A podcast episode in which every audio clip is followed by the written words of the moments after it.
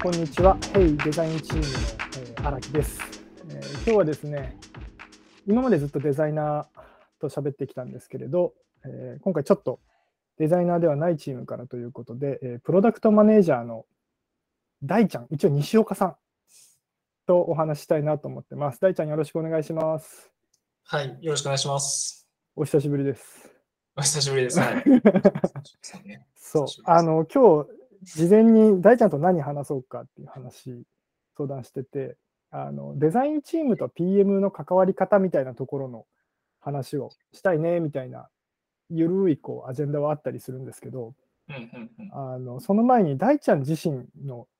自己紹介というか、はい、僕、多分入った時から大ちゃんも、えーと、当時はストアーズネットショップの方のストアーズの PM をされていてでその後なんかあっちゃこっちゃ言って今のえーと、ストアーズ予約のプロダクトマネージャーやってるじゃないですか。はい。はい、そう。あの辺って、こう、他のプロダクトに PM として移動することってあんまり社内では今のところそんなにはない状況なのかなと思うんですけど、うん、あの辺って大ちゃんの中では何が起こってたんですか？なるほど。そうです。えっとまあ自己紹介も兼ねて、そうね、そのヘイの中でのキャリアを紹介すると、うんうん、大体4年弱ぐらい前に、えっと、前職の特売っていう会社から、えー、ヘイの方に転職をしてきて、まあ、ヘイが、えー、2018年のあ2月か、2月とかにあの一緒になったよみたいなニュースが出て、そこからすぐ話を聞きに行ったところなんです。うん、そうですね。で、転職をしたって形です。で、そこ最初、あのストアーズの方の EC のプロダクトマネージャーやっていて、まあ、当時、その専属のプロダクトマネージャーいなくて、うん、で、あやさん、あの、うん、えっと、スターズ .jp の代表だった塚原さん、あやさんと下で、えー、PDM を引き継ぎつつっていう感じで1年強ぐらいやって、うん、そこから、えっと、まあ、もう少しなんか新規のこともやりたいなと思って、うんうん、で、えっと、まあ、ベースとストアーズが一緒にやったその、えっと、レンディングのサービス。あありましたね。そうそう、シュートさんにもあの手伝ってもらって、あのね、ベースの会社まで行かせてもらったりとか、そう。で、そこをやって、で、その後も、なんかちょろちょろしつつ、で、またもう一回ストアーズの方に戻って、で、プロダクトマネージャーとしてやっていて、うん、で、その後に、えっ、ー、と、ヘイが、まあ、クービック、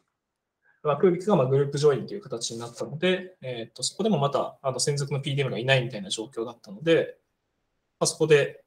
僕の方がまた行かせてもらって、今はストアーズ予約、クービックから名前を変えてストアーズ予約のプロダクトマネージャーをやって1年強ぐらいって形ですか、ね、うんうんうんうん。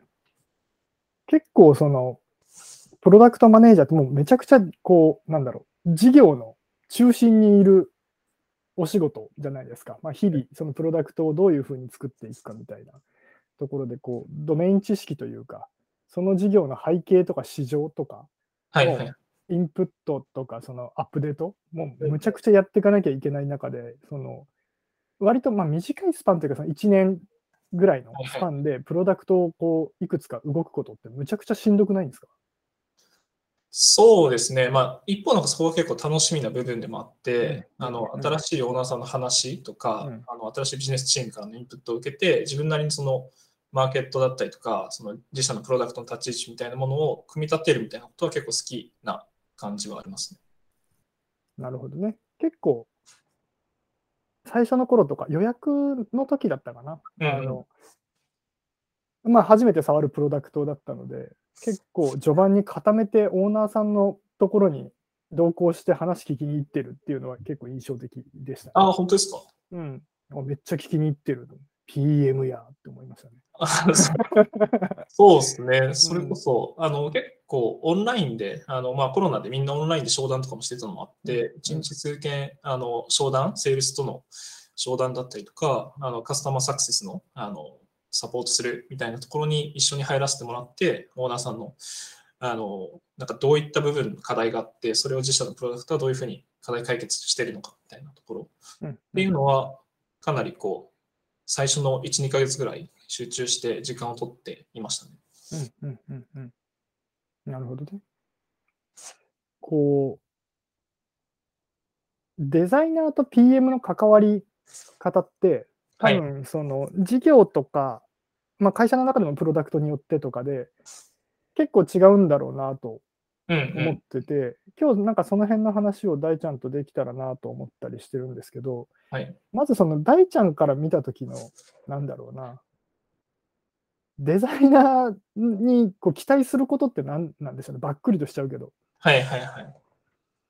そうですね。いくつかあるんですけど、うん、一つはやっぱりそのユーザーへの理解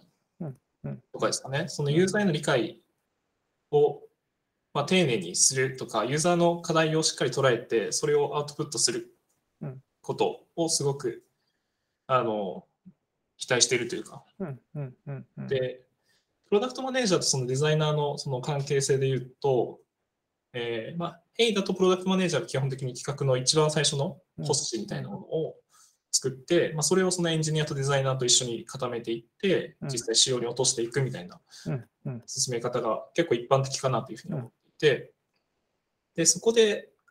あの、プロダクトマネージャーが考えたものに対して、すごい適切なツッコミを求めてたりとかはやっぱして、そこはその、えっと、ユーザーさんが本当にその課題を抱えているかとか、そのユーザーさんがどういうところで困っているのかみたいなユースケースのあのツッコミっていうのは、あのすごくありがたいなというふうに思ってるし、まあ、そこの部分がやっぱずれてしまうと、最終的なアウトプットとかも結構ふにゃってなっちゃうので、そこを、デザインのそのクオリティとかデザイン力みたいなものよりも、個人的にはその前段階のその料理する、なんか前の準備の状態をしっかり議論とか、あの、執着持ってこう理解しようとするかどうかみたいな姿勢、スタンスっていうのはすごくありがたいなというふうに思ってますね。うんうんうんうんうん。なるほどね。なんか別に大ちゃんが他の人と比較してとかっていう話ではなく、まあ僕もね、昔大ちゃんと少しやってた頃の印象で話すと、結構そのフィードバックをオープンに聞いてくれる PM だなっていうような印象があって、なんだろう、結構冷静ですよね。なんかフィードバックはフィードバックとして確かにそうみたいな形で、最終的にその、まあ、定量的なものだったりとか、あの感覚値みたいなものっていうのを総合してどうするか、じゃあ決めようかみたいなのがすごいフラットだなっていうのはいつも仕事見てて思ったりしますね。まあ、逆に、だから意見しやすいっていうのも僕らとしてはあるのかもしれない。うん、うんなんかその辺は何、どういうバランス感覚でやってるんですか？大ちゃん、いつもあのひょうひょうとしてて、社内ではすごい、なんでしょうね、あえていじられてるみたいなところあるじゃないですか。いやいやあのみんな俺のこといじっとけよ、泳がせてるからなみたいなところあるじゃないですか。いやいや、僕は完全に、勝手に僕はいじられてますよ、ね。本意ではないですけど、もっとなんかシュッとしたいんですけど。そうね。シュッとしてるからいじられてるんだろうね、多分ね。ああ、なるほどね。いや、でも全然ありがたいですけどね、はい、そういう。してくれるのは。はいそう、なんか結構フラットに判断してくれるので、なんか意見がいつも出やすいんだろうなっていうのは見てて思ったりするところですかね。うん、結構そのデザイナーとプロダクト、まあ、PM と、うん、まあ、あとエンジニアさんもそうなんですけど、うんうん、やっぱ一緒にプロダクト作るから、うんうん、なんかあのもちろんその最終決定権は、えー、と PM ねとか、この場合はリードねとかっていうのは、あの決めてあるんですけど、とはいえ、なんかかぶるんですよね。議論してるところは同じだから、結構こう、お互いのビューから見たときに、こうこうするべきだ、こうした方がいいとかっていう領域が割とかぶったりするんですけど、うんうん、なんかその辺の線引きって大ちゃんの中ではどういうふうに考えてるんですか？そうですね、その企画の骨子を考えるときに、やっぱりその、えっと、ユーザー的に解決したい課題と、うん、あとは、まあ、ビジネス的なその要求だったりとか、まあ、事業上のインパクトみたいなところで、なんかずらせない部分っていうのがあって、そこに関するその意思決定とかは、あの、個人的にすごく重要視したいなというふうに思ってるんですけど、うん、なんか逆にそれ以外の意思決定に関しては、あの、なんか手放した方がいいケースとかっていうのもあるし、うんうん、僕がやっぱ好きなのはその議論している中で僕じゃ出なかったようないいアイデアとかがデザイナーとかエンジニアから出た時に、うん、そこはなんかもう素直にそれがいいよねっていうふうに思えることはやっぱ多いので、なんかユーザー体験としてそれがいいとか、設計としてそれがいいとか、そうそう。なんかそういう議論がすごいいいなというふうには思っていて、そこの部分に関しては結構その、社内の他のメンバーとかを信頼して、あの、意思決定するようにしてますね。うんなんかめっちゃいいやつ風なので、そのままだと。あの、逆に、そう、いいやつ風なので、あの、あれはもうこうぶっちゃけてデザインチームにオーダーがあるとしたら、ここ足らんよっていうオーダーがあるとしたら、はいはいはい。なんか思い当たるのってあります？ああ、確かに。でもやっぱさっきの部分ですけど、もっともっとユーザー理解をした方が、もっとクオリティは良くなるかなって言って、そう。えなんかまあ定性的なユーザー理解と定量的なユーザー理解があるとは思うんですけど、うん、定性的な部分でもやっぱりそのユーザーさん抱えている課題とかっていうのを、えっと、デザイナーがもっとリードするとか、ここら辺が課題じゃないかみたいなものの仮説をこう生み出すみたいなとか、うん、そう今結構変異の中だと、やっぱりその PDM がそこら辺を持ってきちゃうみたいな感じになっているので、そこら辺がデザイナーチームからもっと発露していくような形になると、うん、よりこう議論が盛り上がっていく感じはしますね。うんうんうんうんうん。なんかね、あの、分かるところはあるというか、もともとその予約、ストアーズ予約っていうのは、えっ、ー、と、いつですか ?1 年前ぐらい、もうちょっと前？そうですね、1年、2、3か月前ぐらいかな。ですよね。うん、に、あの、もともとあったクビックっていう会社が、あ弊社にジョインする形でできたサービスなんですけど、まあ、サービス名を変えてストアーズとしてやっていくことにしたっていうプロダクトなんですけど、まあ、当社あんまりその、まあ、業務委託という形以外でデザイナーさんがあの常駐しているようなプロダクトではなかったっていうのが、まあ、当時一つあったのと、えっと、そこに対して僕らもその予約にじゃあデザイナーをのリソースをフルコミットでつけていこうみたいな判断をしたのがまたそのちょっと後だったりしたので、まだまだできたばっかりのチームではあるんですよね、デザイナーチームとしては。なので、まだまだちょっとここからその辺をね、あの感覚としても完全に分かってるみたいな状態を作っていく、うん、余白というか、うん、うん、まだまだあるんだろうなっていうのは確かにそうだなと思ったりします。特にね、そう機能とか使ってくれてるお店の種類がむちゃくちゃまたこれはこれでそうなんです。よ。ね、ストアー予約結構そこがやっぱ難しいなと思ってて、まあ他のそのヘイのサービスも結構そうですけど、うん、なんかいろんなその業種のオーナーさんが使ってたりとか、うん、その同じ業種でもユースケースが微妙に違ったりとかで、誰に対してこのサービスを提供してるんだっけみたいなところの前提を理解するのにすごい時間がかかるプロダクトやなというふうに思って、これまだ僕自身とかもまだまだなんか迷いのある部分ではあるんですけど、そう、なんかそれを結構こう具体で把握していくのに、まあ、時間かかるっていうのは一つ特徴としてある。けどなんかその分やっぱりあの逆を返せばより多くの人に使ってもらえるプロダクトでもあるんで、うん、ここはその正しい順序だったりとか正しい解像度をこう理解を深めることによって、まあ、順番に、えー、解決していくことでプロダクトのユースケースがすごく広がっていくっていうのは、まあ、逆を返せばすごくチャンスでもあるかなというふうに思います。うんうんうんうんなんかこう、ヘイ全体の話で言うと、うんうん、こう人数がえっ、ー、と、多分大ちゃん入った時とかは多分50人ぐらい。そうですね、5、60人。ですよね。そう。で、えっ、ー、と、今だと、えっ、ー、と、正社員、契約社員だけで言うと、えっ、と、330かな、年末の時点で。うんうんうんだったりして、あの他にももちろん業務委託の方々とか含めるともっともっといらっしゃるんですけど、そこの増えていく過程で、多分こう権限の譲渡だったりとか役割の分担っていうのが、やっぱ昔に比べると結構高度にこう進んできたなと思ってるんですよね。なるほど。組織の中で。で、あの昔、というかその、ね、50人、僕が入った時も7、80人ぐらいだったと思うんですけど、その時ってこう、どのロールの人であっても、大体全社的に誰が何やってるか分かってる状態だったじゃないですか。そうなのであの、デザイナーとか PM っていうのは、かなり横断的にいろんなところに関わってやってきたっていうのがあったと思ってて、うんうん、で一方で、まあ、最近はその、えー、例えば CS と呼ばれるあのお客さんの問い合わせを受けて、うん、あのいろいろと相談にな乗ったりとかトラブルシューティングしてくれたりとかいう人たちもめちゃくちゃいっぱい増えていて、はい、こうお客さんの話を聞くというかユーザーの声を聞いて、えーと、どこに pain があるかを見つけるみたいなところってある種も彼ら彼女らの方がかなりこう長けてるところがあるなと、思っていて、まあ、そういう意味ではもう本当に安心して任せきってるところがある反面、デザイナーってどこまでそこをキャッチアップできるかなみたいなのは、課題であるなと思ったりしてるんですけど、大ちゃんってその辺はどういうふうに集めたりしてます？ユーザーの声の、そうですね、あの届く部分に関して。はいはいはい。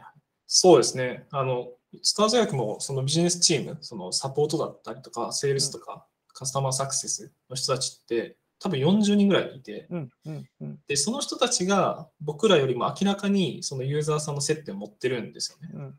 あの一番そのユーザーさんに近い距離で働いてるので、うん、なんで彼らからその情報をどういうふうにこうインプットしてそれを開発の中のバックログに入れて優先順位を並べるかみたいなところは、まさにこう試行錯誤してるところだと思うんです。な試行錯誤してるところなんですけど、うん。そう。で、今で言うと、ビジネスチームがいくつかに分かれてて、で、それぞれにその KPI とか、あの、思ってるので、そのチームごとに、あの、開発の優先順位とかを、あの、定例でこう議論するような場を持っていて、セールスチームはセールスチームで、彼らも、えっと、シンプルにその、新規の MRR を上げたいという目標を持っているので、じゃあそれを上げるためには、そのどういう要望が来てるのかみたいなところを、あのバチッと並べてもらって、それをバックログで管理をするっていうところと、あと CS とサポートっていうのは、まあ、もう少し既存のオーナーさんよりの話なので、結構直近で、えっと、 churn がしそうなオーナーさんとか、あのヘルススコアが下がってるオーナーさんみたいなところのために必要な開発の一覧、リストを作ってもらって、まあ、それをあの定期的に学習とかであの読み合わせだったりとか優先順位が変わってないかどうかみたいなところをこう情報共有してもらってで、その中で合わさったセールスチームと CS チームの合わさったバックログを PDM の中で揉んで、最終的にロードマップを作っていくっていう感じのやり方をしてます。うんうんうんうんうん。なるほどね。結構、大変そうだね。すごく、すごく頭の悪いコメントだけど。そうそうですね。そうだよね。何が大変なんかな。でも、その、今年ちょっとそれにふうに変えてたんですけど、去年まではそのビジネスチーム全体とかで定期的に共有する場を持ってたんですけど、うんうん、結局なんかそれで問題があったのは、なんか直近に挙げてもらったその課題がその優先順位としてバッと上がってきてしまって、それがその各チーム内での優先順位が結構分かりづらくなったんですよね。なんで一旦そのセールス投資カスタマーサクセスで持ってる KPI も違うから、それぞれであの別で開発の優先順位を作ってっていうふうに管理をしているので、今3ヶ月ぐらい運用してきていて、まあ、それでちょっとずつその各チーム内での開発の優先順位みたいなものが見える化されて、それをその最終的に全社ストアズ予約でのロードマップにどういうふうに組み込むかみたいなところを、まあ、ちょっとずつ試しながらうまくいきつつある。なるほどね。